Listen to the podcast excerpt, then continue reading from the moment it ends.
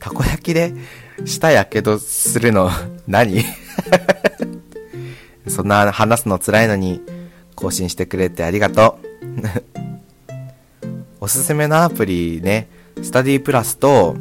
家計簿アプリと無音カメラってことだったんですけど、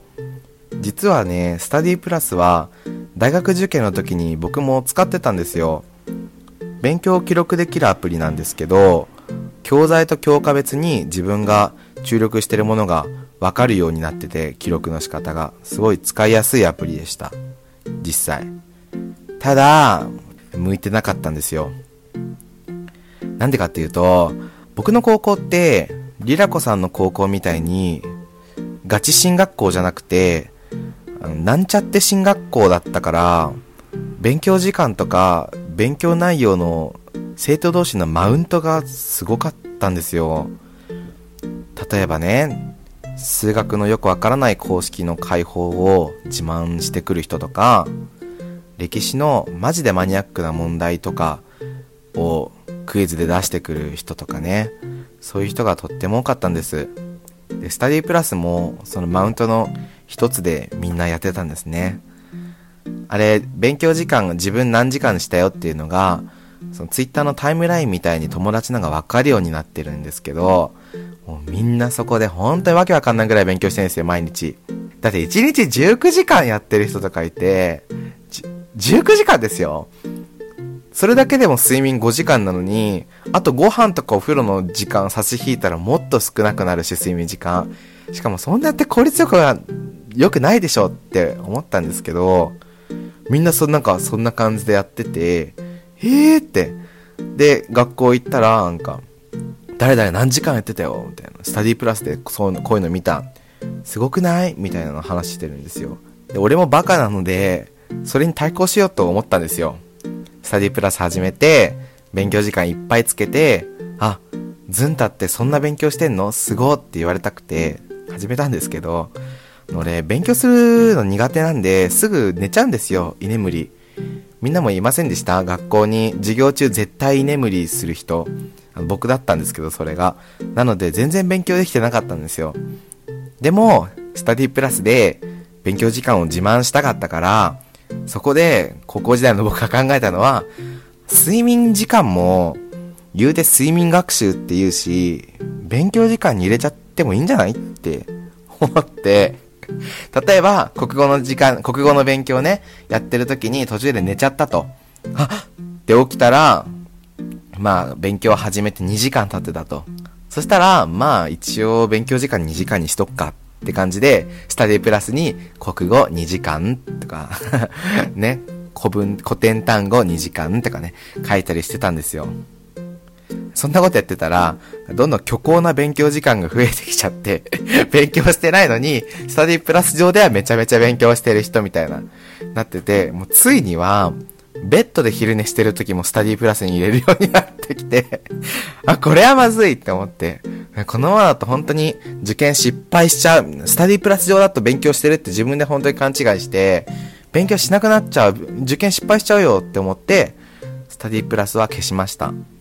そんな恐ろしいアプリなので、僕はもうちょっと申し訳ないんですけど、スタディプラスは使わないかなって感じです。家計はアプリと無音カメラは普通に必要だよね。わかる。俺も入れてる。はい。じゃあ、ハッシュタグ回収していきます。メイさん。イヤホンで学芸聞いてたら、最近の交換日記会の最後のズンタくんの優しい声に鳥肌立った。今までスピーカーで聞いてたからっていうのもあるけど、これは恋好きにはたまらん。しかし、鳥肌立つと乳首まで立つこの体質、なんとかならんかね、汗。ありがとうございます。えー、俺声いいかな実は結構コンプレックスの一つなんですけど、僕、声が。なんだろう、こう、ウェーってよく、なんていうの？汚い声って言われるから、すごい嬉しい。鳥肌まで立つと、乳首まで立つ体質。俺は、なんか本当にこの話マジで、なんか不快にさせてしまったら申し訳ないんですけど、俺結構なんか乳首立ちやすいから、何もしなくても立つんですよ、興奮してなくても。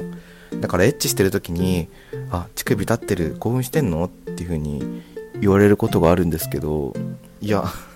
いつもですとは言えないから、なんか、興奮してますって、いつも言ってますってね。なんだこの情報。ありがとうございます。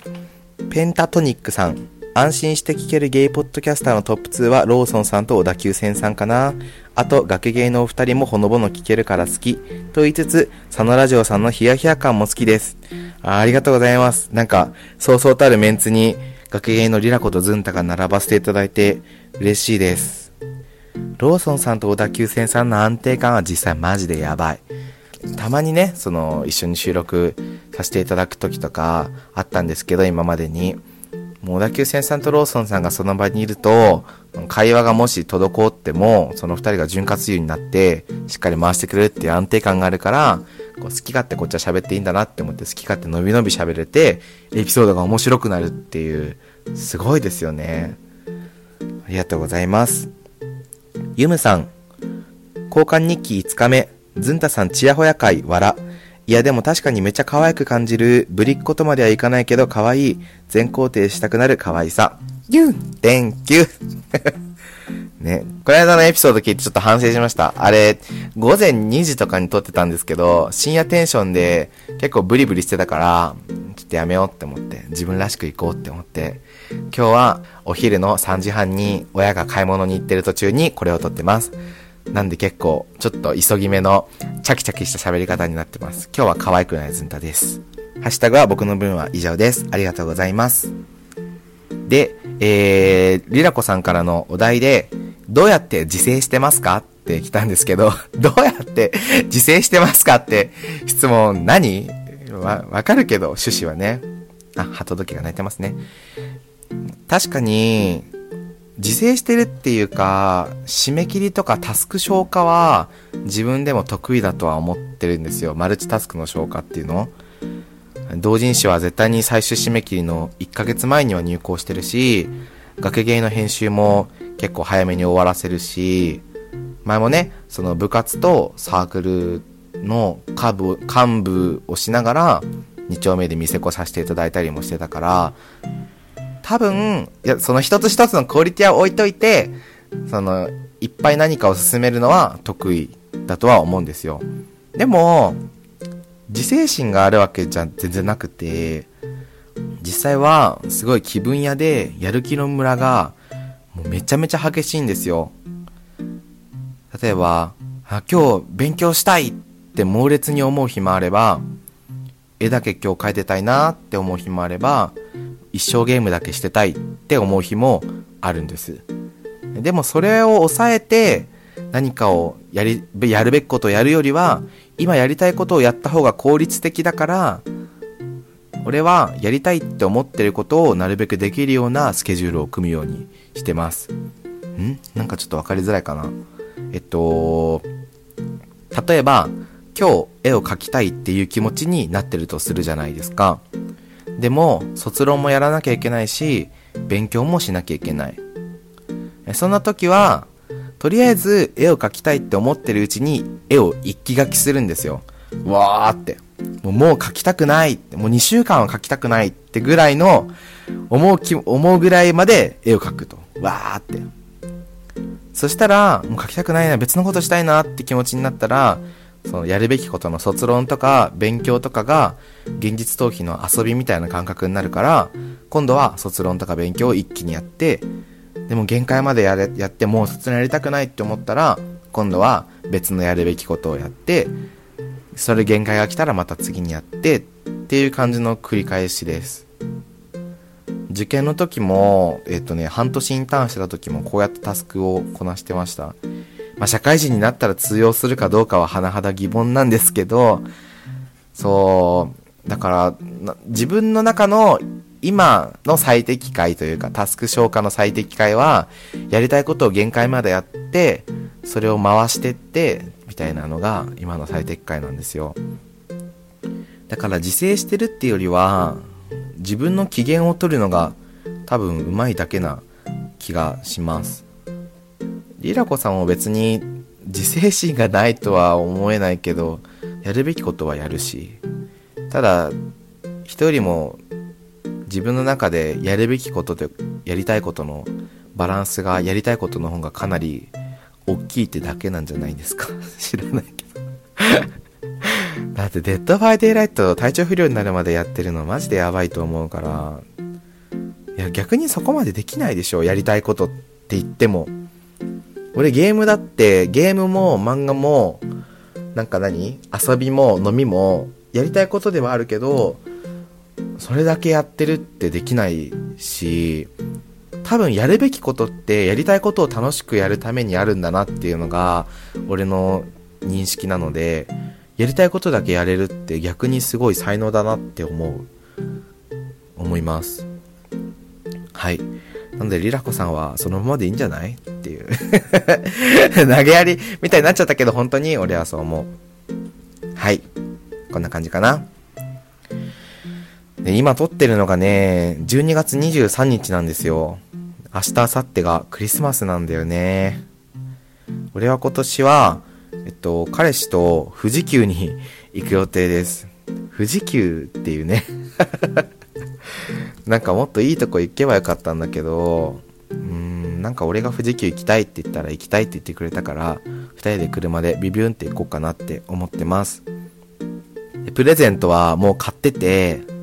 僕の彼氏さんって結構変な趣味をしてるんですよ。サボテンが好きだったりとか、なんかよくわかんない、なんかインド料理とかなんとか料理みたいなのが好きだったり、結構エキゾチックな趣味をしてて、その中にお香があるんですけど、よくどこの国かもわからないお香を家で炊いてるんですよ。でそれで、ちゃんとしたお香立てがなくて、ちゃんこ、ちゃんとしたお香立て。しかもエキゾチックで、あの、仏壇に飾るような仏具みたいなお香立てが欲しいっていう風に、前言ってて、その頃はもう、あ、はいはいって思って流してたんですけど、クリスマスプレゼントね、せっかくだからって思って、あの、お仏壇の長谷川の高いお香立て、まあ、香炉と、インドのおすすめのお香と、あと、灰、あの、お香の、お香に敷く灰をあげる予定です。変だよね。なんか、もっとね、靴とか服とかあげればよかったんだけど、あっちの服と靴の趣味が結構独特で、ちょっともう語ればキリがないんですけど、独特なんでちょっとあげるのもね、リスキーだなって思ってお香立てにしました。お香立ての方がリスキーじゃないってマジで意味わかんないんだけどね。はい。ね。でもね、そんな感じで楽しいクリスマスを過ごす予定です。もう普通に楽しみ。じゃあ、リラコさんは何か印象深いクリスマスの思い出はありますか？なさそう。なんかリラコさんだったら、クリスマスって言っても、そういうイベントって僕は関係ないし、僕はキリスト教ではないので、クリスマスは特別なことはしませんとか、